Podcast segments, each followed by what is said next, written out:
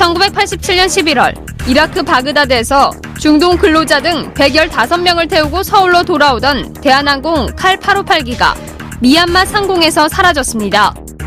사고 당시 전두환 정부는 북한에 의한 공중 폭파 테러 사건으로 규정하고 13대 대선을 하루 앞둔 12월 15일 비행기를 폭파시킨 주범으로 김현희를 지목했습니다.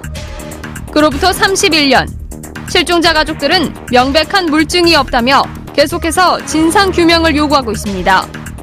국가정보원은 그동안 김현희의 신원에 대해 물증 하나도 제시하지 못했다며 재수사를 실시한다는 것이 이들의 주장.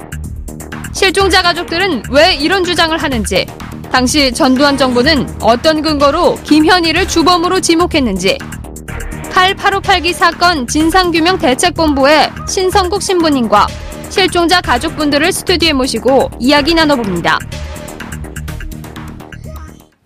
이슈파이터 3부 이어가겠습니다. 네, 1987년 승객 승무원 115명을 태운 대한항공 칼 858기 실종 사건이요. 올해로 딱 31년이 됩니다.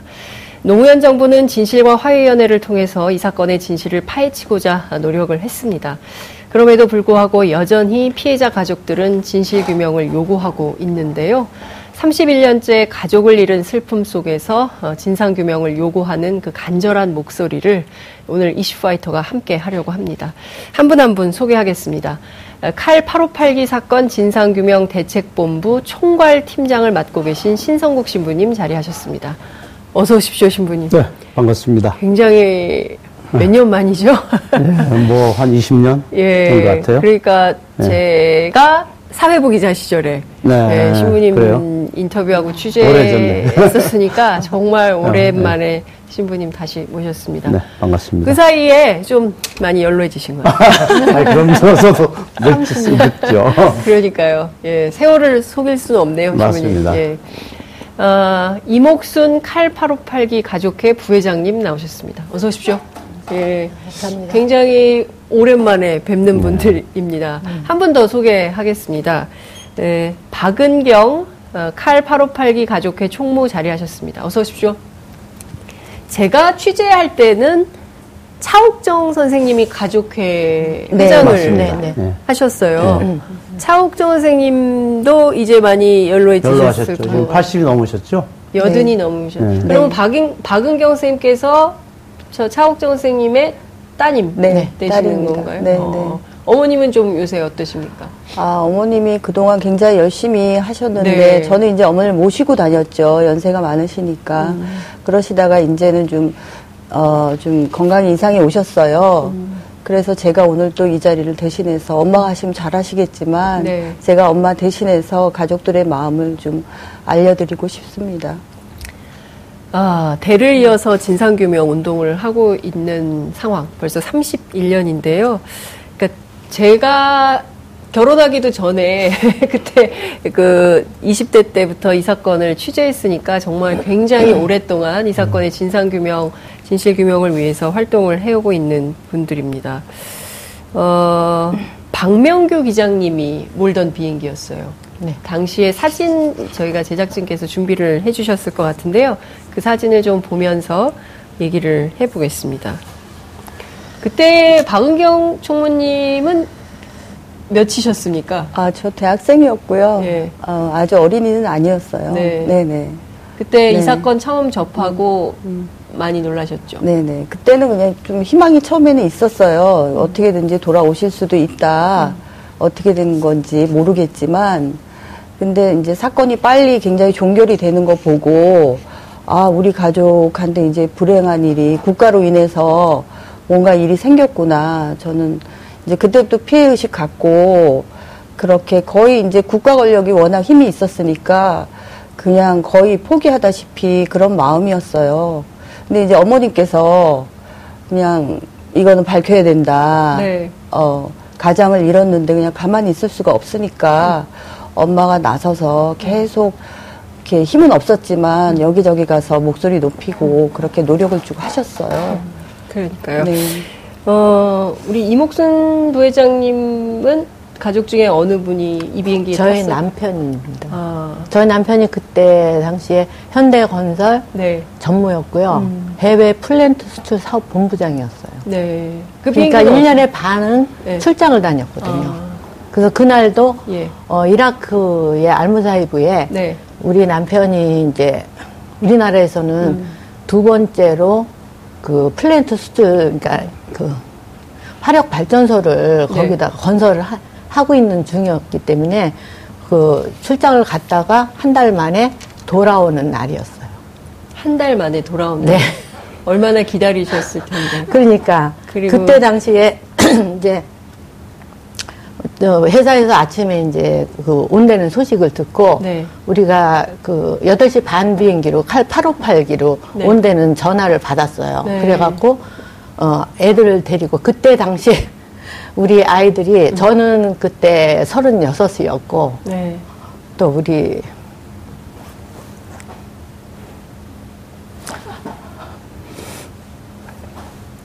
딸만 둘인데 네. 여덟 살하고 다섯 살이었어요. 그래서 이제 여덟 애들 살, 둘을 다섯 데리고 갔었는데 공항에. 네 나가니까 이제 항상 회사에서 마중을 나오거든요 부장님이. 네. 근데 이제 8시 반 비행기라고 그러니까 미리 나가서 네, 기다리고 네. 있었어요. 기다리고 있는데 이제 애들이 이제 막 돌아다니니까 나는 애들한테만 막 신경을 썼죠. 그러니까 뭐 그, 그 공항에 있는 그 TV 뭐 이런 거는 보지를 못했거든요. 네. 근데 갑자기 예. 그 부장님이 오셔갖고 네. 나랑 애들을 끌고 2층 그때 김포공항이었잖아요. 네, 네. 김포공항 2층으로 올라가시더라고요. 네. 그래서 우리는 영문도 모른 채 따라 올라갔었어요. 음. 근데 올라가니까 문을 딱 열었는데 아수라장이에요. 음. 그래서 거기 들어가서 알았어요. 비행기가 실종됐다고. 음. 그래서 그때 당시에는 사고인가 보다 그랬죠. 네. 어. 근데 이제 점점 점점 그 일이, 일이 진행이 되면서 사고를 수습한다고 하는데 어, 비행기는 이제 우리가 상식적으로 생각할 때 어, 시야에서 금방 사라지는 거잖아요. 음. 그러니까 그 지상 관제탑하고 어, 30분, 40분마다 이제 그 교신을 하고 네, 네. 다니잖아요. 그렇죠. 근데 우리나라에 우리 그때 이제 그 나중에 결론 내렸을 때 어 그 아, 어디스에서요 네. 마지막 교신을 했다고 그랬어요. 우리나라 시간으로 2시에. 음. 2시에 교신을 하고 5분 후에 폭발이 됐다고 그랬어요. 교신. 후 5분 후에 예, 교신 후에 5분, 5분 네. 후에. 그러면은 거기가 안다만 해역이거든요. 예. 근데 안다만 해역이면은 바다를 수색을 해야 되지 않겠어요? 네. 그 다음이 다음에 교신 지점이 그 음, 어제 타보이예요. 음. 타보이. 그거는 이제 그 태국의 그, 네. 그 접경 지역이거든요. 예. 근데 그 타보이 그러니까 마지막 교신 지점이 음. 어디 쓰고 타보이에서 교신을 못 받았고 네. 그러면은 금방 3, 40분 지난 후에는 늦어도 1시간 후에는 비행기가 어디가 실종되었다는. 걸 예. 알았을 거 아니에요. 예. 그럼 빨리 해야죠. 수색을 수색을 해야죠. 근데 찾아내야 되는 근데 거죠.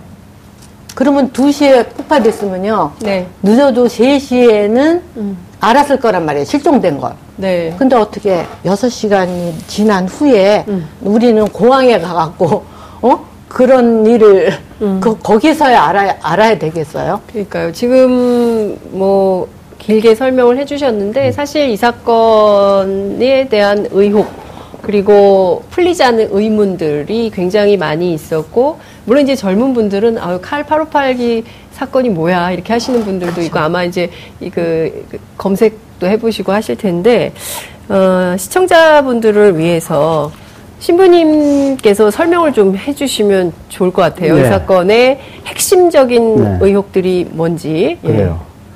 그 31년 전 네. 어, 일어난 사고이지만 아직도 그 아무런 진상 규명이 되지 않는 그런 현재 진행형 그런 사건입니다. 그 이 칼 858기 비행기가 1987년 네. 11월 28일 날 밤 11시에 이라크 바그다드 후세인 공항을 출발합니다. 네. 예, 이제 서울로 오는 네. 그 노선이었는데 근데 그 중간에 에, 오다가 그 아랍에미리트 아부다비 네. 그 공항에서 예. 이제 중간 기착을 하고 예. 이제 그 다음에 이제 그 태국 방콕으로 네.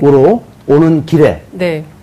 그 인도양 예. 그 안다만 안다만에, 해상 예. 예. 거기서 이 사고가 났습니다. 이제 실종 그 당시 실종 사고로 음. 실종 사고였죠. 네, 이제 에, 우리나라 정부 발표에 의하면 이제 오후 2시, 음. 그러니까 11월 29일 오후 2시로 이렇게 발표를 했어요. 네.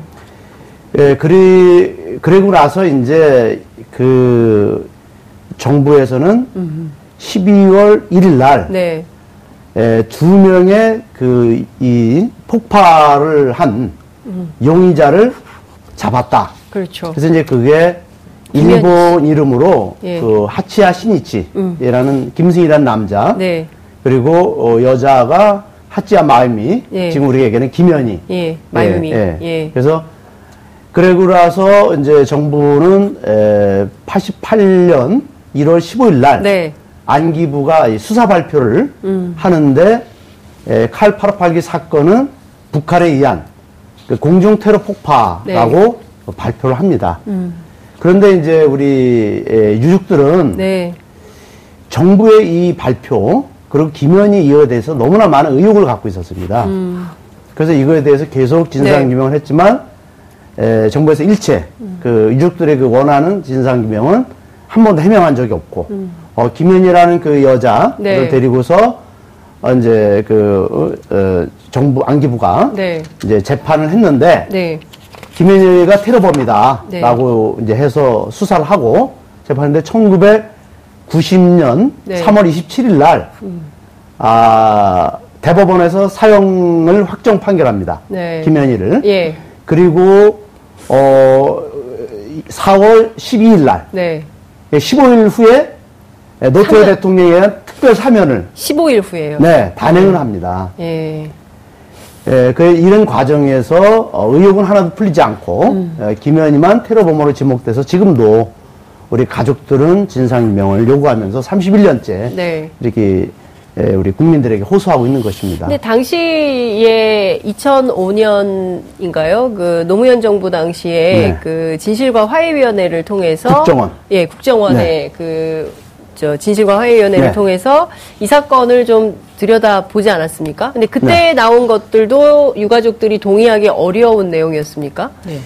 그 국정원 진실 어, 국 이제 그 정확히 얘기하면 네. 국정원 네. 그 과거사 진실위원회입니다. 네. 예, 이제 거기에서 민간 위원들 예. 어, 몇 명을 그 이제 예, 거기에 이제 민간 조사관과 음, 위원들을 개입해서 이 칼기 사건을 한번 다룬 적은 있습니다. 네, 네. 그런데 저희들이 그, 그 당시 에, 발표가 음. 안기부의 그 수사 발표가 맞다. 네. 라고 재확인을 해줬어요. 근데 문제는 뭐냐면은 네. 그 김현희에 대한 직접 조사를 예. 전혀 하지 않고 응? 그냥 발표해버린 겁니다. 근데 이 안기부 국정원은 계속해서 우리가 질의서를 보낼 때마다 혜신이 네. 김현희에 의한 진술에 의해서 이 살, 수사를 했다 그랬거든요. 그러니까 모든 이 사건의 의- 수사는 김현희 씨의 네. 그 진술. 진술에 네. 의존했다는 그렇죠. 거죠. 그러면 당연히 네. 국정원 그 진실위원회는 네. 김현희를 직접 조사해야 돼요. 근데 전혀 15번 김현희에게 네. 면담을 요청하고 서식을 보냈어요. 네. 만 조사하겠다. 다 거절했습니다. 김현희 씨가. 그럼요. 예. 그래서 이 김현희를 조- 직접 조사하지 않은 상태에서 네. 국정원 진실위가 발표한 것은 저희들은 받아들일 수 없다. 음, 직접 조사가 필요하다. 여전히 그럼요. 조사를 안 하고 있다. 네. 지난 6월 27일 날 그 전두환 씨 자택에 앞에 가서 시위를 하셨어요. 우리 가족분들께서. 네. 그때 어떤 얘기를 했냐면 주범은 전두환이고 김현희는 종범이다. 우리는 죽을 때까지 진실 규명을 위해서 싸우겠다. 이제 이런 입장을 발표하셨는데 이렇게 판단하는 이유는 뭘까요, 부회장님? 네. 그때 당시에 네. 어, 그 대통령 선거를 네. 15일 앞두고 있었잖아요. 이 사건 네네, 전에. 사건, 사건이 예. 일어났는데 예, 예. 11월 29일이고 그때가 12월 15일이 대통령 선거였죠. 87년. 네. 80 근데 년이죠. 87년이 우리 1987년 어떤 네. 해였습니까? 네. 네. 그때 당시에 정치적인 그 상황을 보면은 네. 이제 여기는 여기 여기 그 우리 정부에서 그때 발표하기는 그러면 왜 테러를 북한에서 했겠냐? 그 명분이 그88 올림픽 방해 공작이었다고 그랬거든요. 네. 근데 제 생각에는 만약에 바- 방해 공작이면은요. 네. 그 우리나라에서 그 올림픽을 이루 이제 이 저기 하- 행하지 못하게 하려는 그 목적이 아니겠어요? 네. 그러면은 직전에 해야죠. 음. 어떻게 수습을 다 할 수 있는 10개월이나 남겨놓고 네. 그 공작을 한다는 거는 그 공작의 의미가 없는 거 아니겠어요? 그러면 그러면 우리가 생각했을 때그 네. 원인이 뭐겠는가? 왜 이런 일을 벌이겠는가 생각을 해보면은 간단해요. 그 당시에 어, 전두환 대통령이 자기 안위를 위해서 퇴, 퇴진한 후에 이제 어, 안전을 도모하기 위해서는 노태우가 대, 방, 저, 대통령이 돼야 되지 않겠어요? 그래서 그거를 어, 체육관에서 뽑았는데 우리 민주 항쟁이 일어났잖아요. 네, 유월 그때 항쟁이. 6월 네. 항쟁이. 예.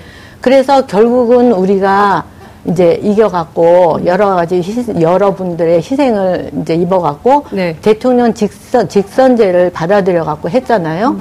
그런데 어 그, 그때 당시에 이제 3파전이 벌어져요. 어, 우리가 생각할 때는 네. 왜냐하면 김대중 대통령, 네. 김대중 씨, 예, 그다음에 예. 김영삼 씨, 음. 그다음에 노태우 씨. 네. 그러면 이제 3파전을 벌리게 되면은 근데 이제 그때 우리 국민들의 여망이 뭐였냐면은 네.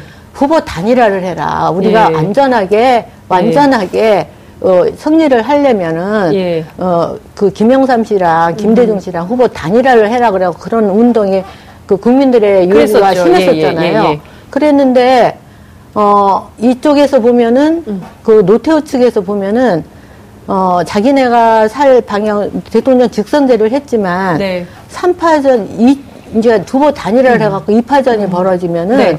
자기네가 그게 그, 진, 진, 질 수밖에 없거든요. 네, 그러니까, 이게 어쨌든 정치적인 그렇죠. 목적 때문에 네네.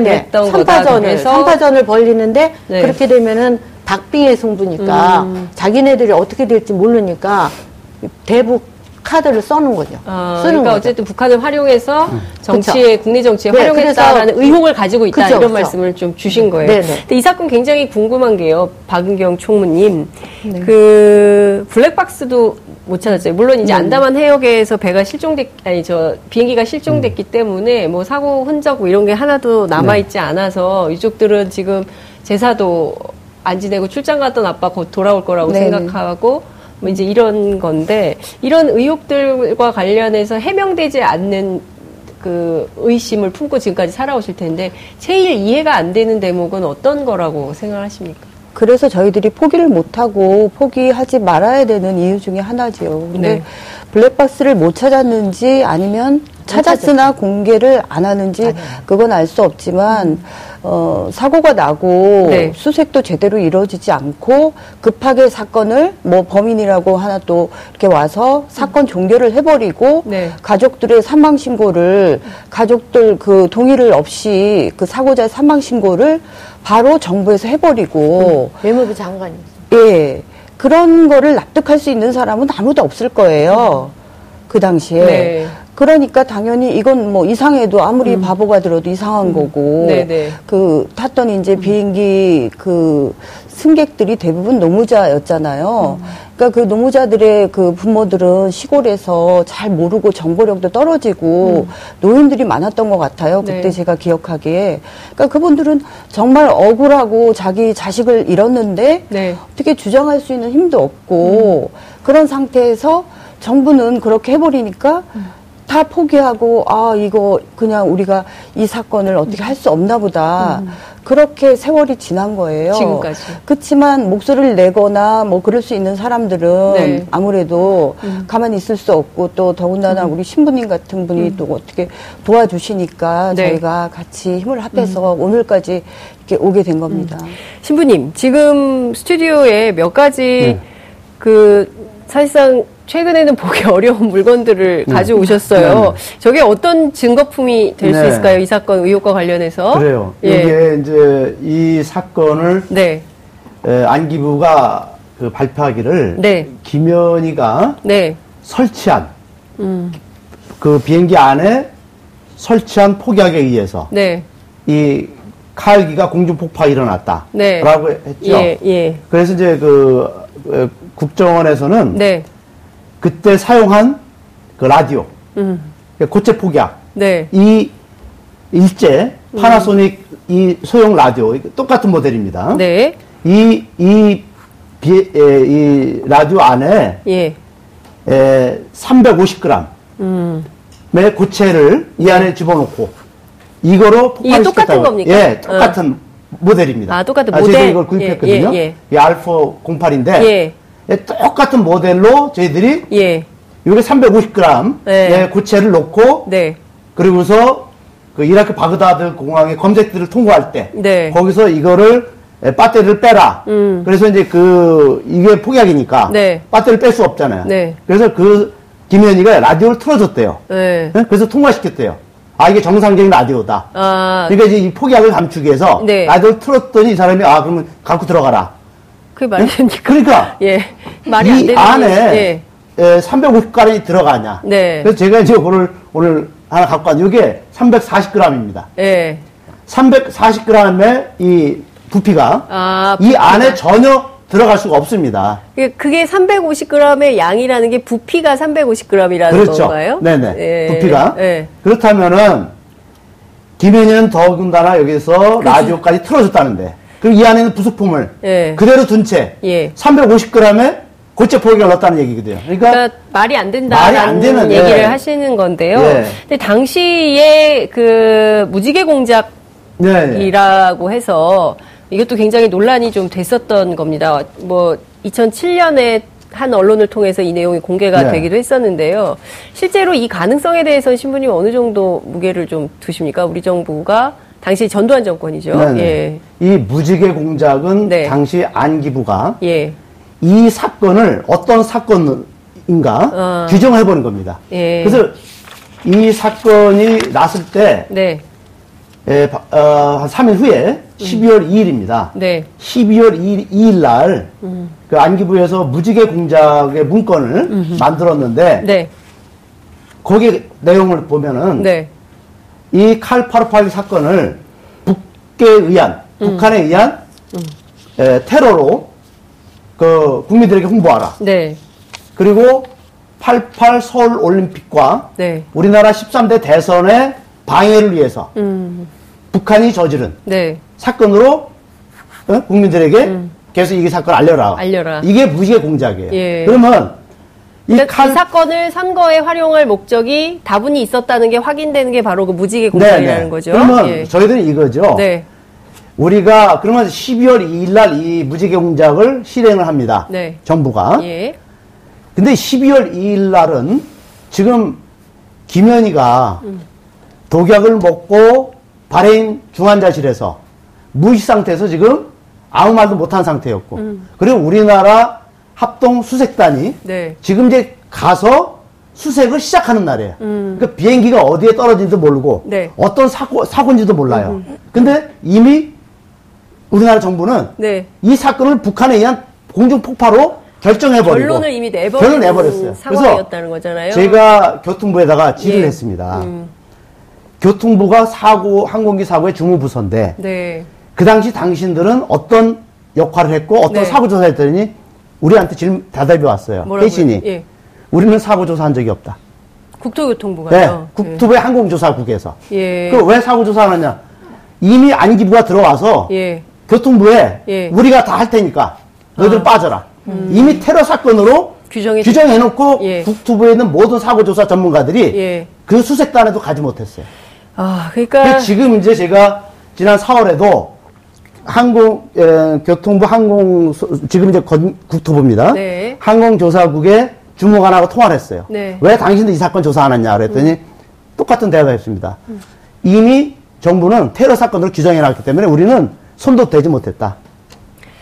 그러니까 지금 30년이 흘러도 이 유가족들이나 이 진실규명 운동을 함께 해 오고 계시는 신부님께서는 도무지 납득할 수 없는 겁니다. 지금 이 상황을. 그리고 당사자인 김현희 씨에 대한 김현희 씨의 진술에 의한 조사를 했을 뿐이고 그런데 과거사 진실 규명을 하는 국정원에서는 그 실제 당사자인 김현희 씨를 한 번도 어, 불러서 조사하지 않았고 네. 그리고 또 당시 1987년부터 2018년 현재까지 실제로 이 사건을 전문가들이 조사해야 되는 국토교통부에서는 전혀. 지금까지도 조사한 적이 없고 안기부가 낸 결론 그대로 네. 봉합된 채로 그렇죠. 31년을 요새, 요 상태로 고스란히 오고 있기 때문에 이분들의 이제 억울함이 해결이 안 되는, 해결이 안 되는 이런 상황이라고 볼 수 있는 건데요. 시간이 다 돼가지고 이제 한 4분 정도밖에 남질 않았어요. 너무 죄송한데요. 음, 두 분께 여쭤보고 싶습니다. 그러니까 한 분씩 말씀을 해주시면 될 것 같은데요.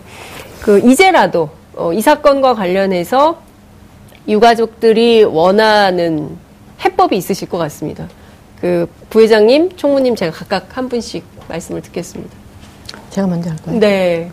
우선은 어, 국토교통부가 왜 안 했는지 네. 조사를 안 했는지 자기 직무유기 아닙니까? 예? 어느 어, 안기부에서 뭐 그 그 사건을 전담해갖고 뭐 그렇게 못했다고 방해를 한다고 그거는 저 핑계가 안 되는 거고요. 그것부터 우선 어 조사를 해야 된다고 생각을 다시 해요. 조사를 해야 다시 조사를 해갖고 예. 어 그 내용을 네. 어떻게 이거를 지금 정부에서 네. 다시 조사를 해갖고 이제 그 그런 일이 밝혀지면은 네. 음. 그때 재조사를 전, 전적으로 다시 해야 된다고 생각을 그러니까 합니다. 처음부터 조사를 다시 해야 다시 된다. 해야 된다고 재조사해야 생각합니다. 된다. 네. 박은경 총무님. 네.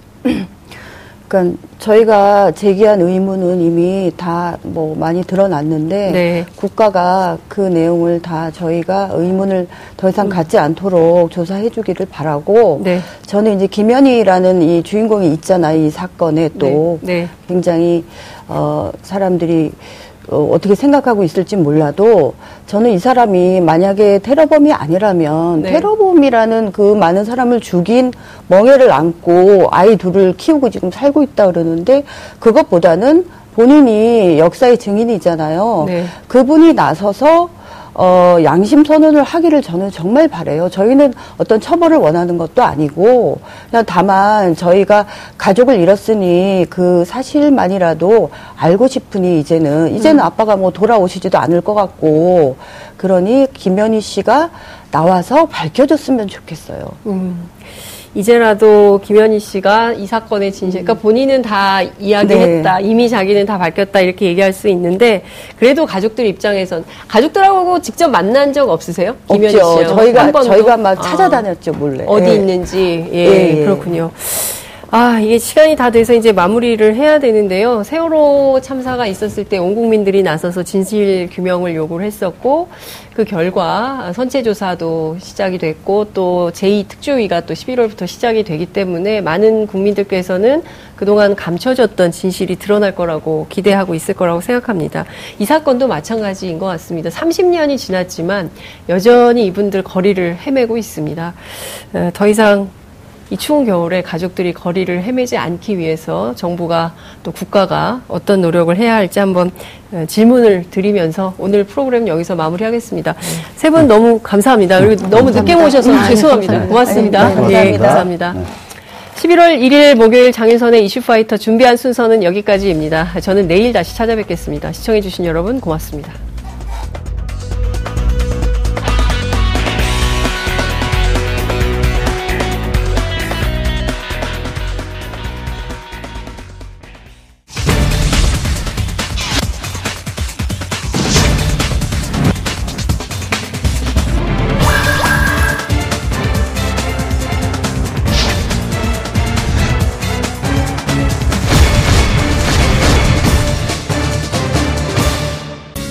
방송 좋았나요?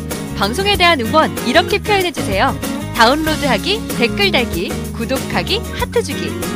더 좋은 방송을 위해 응원해주세요. 다운로드하기, 댓글 달기, 구독하기, 하트 주기. 기억하셨죠?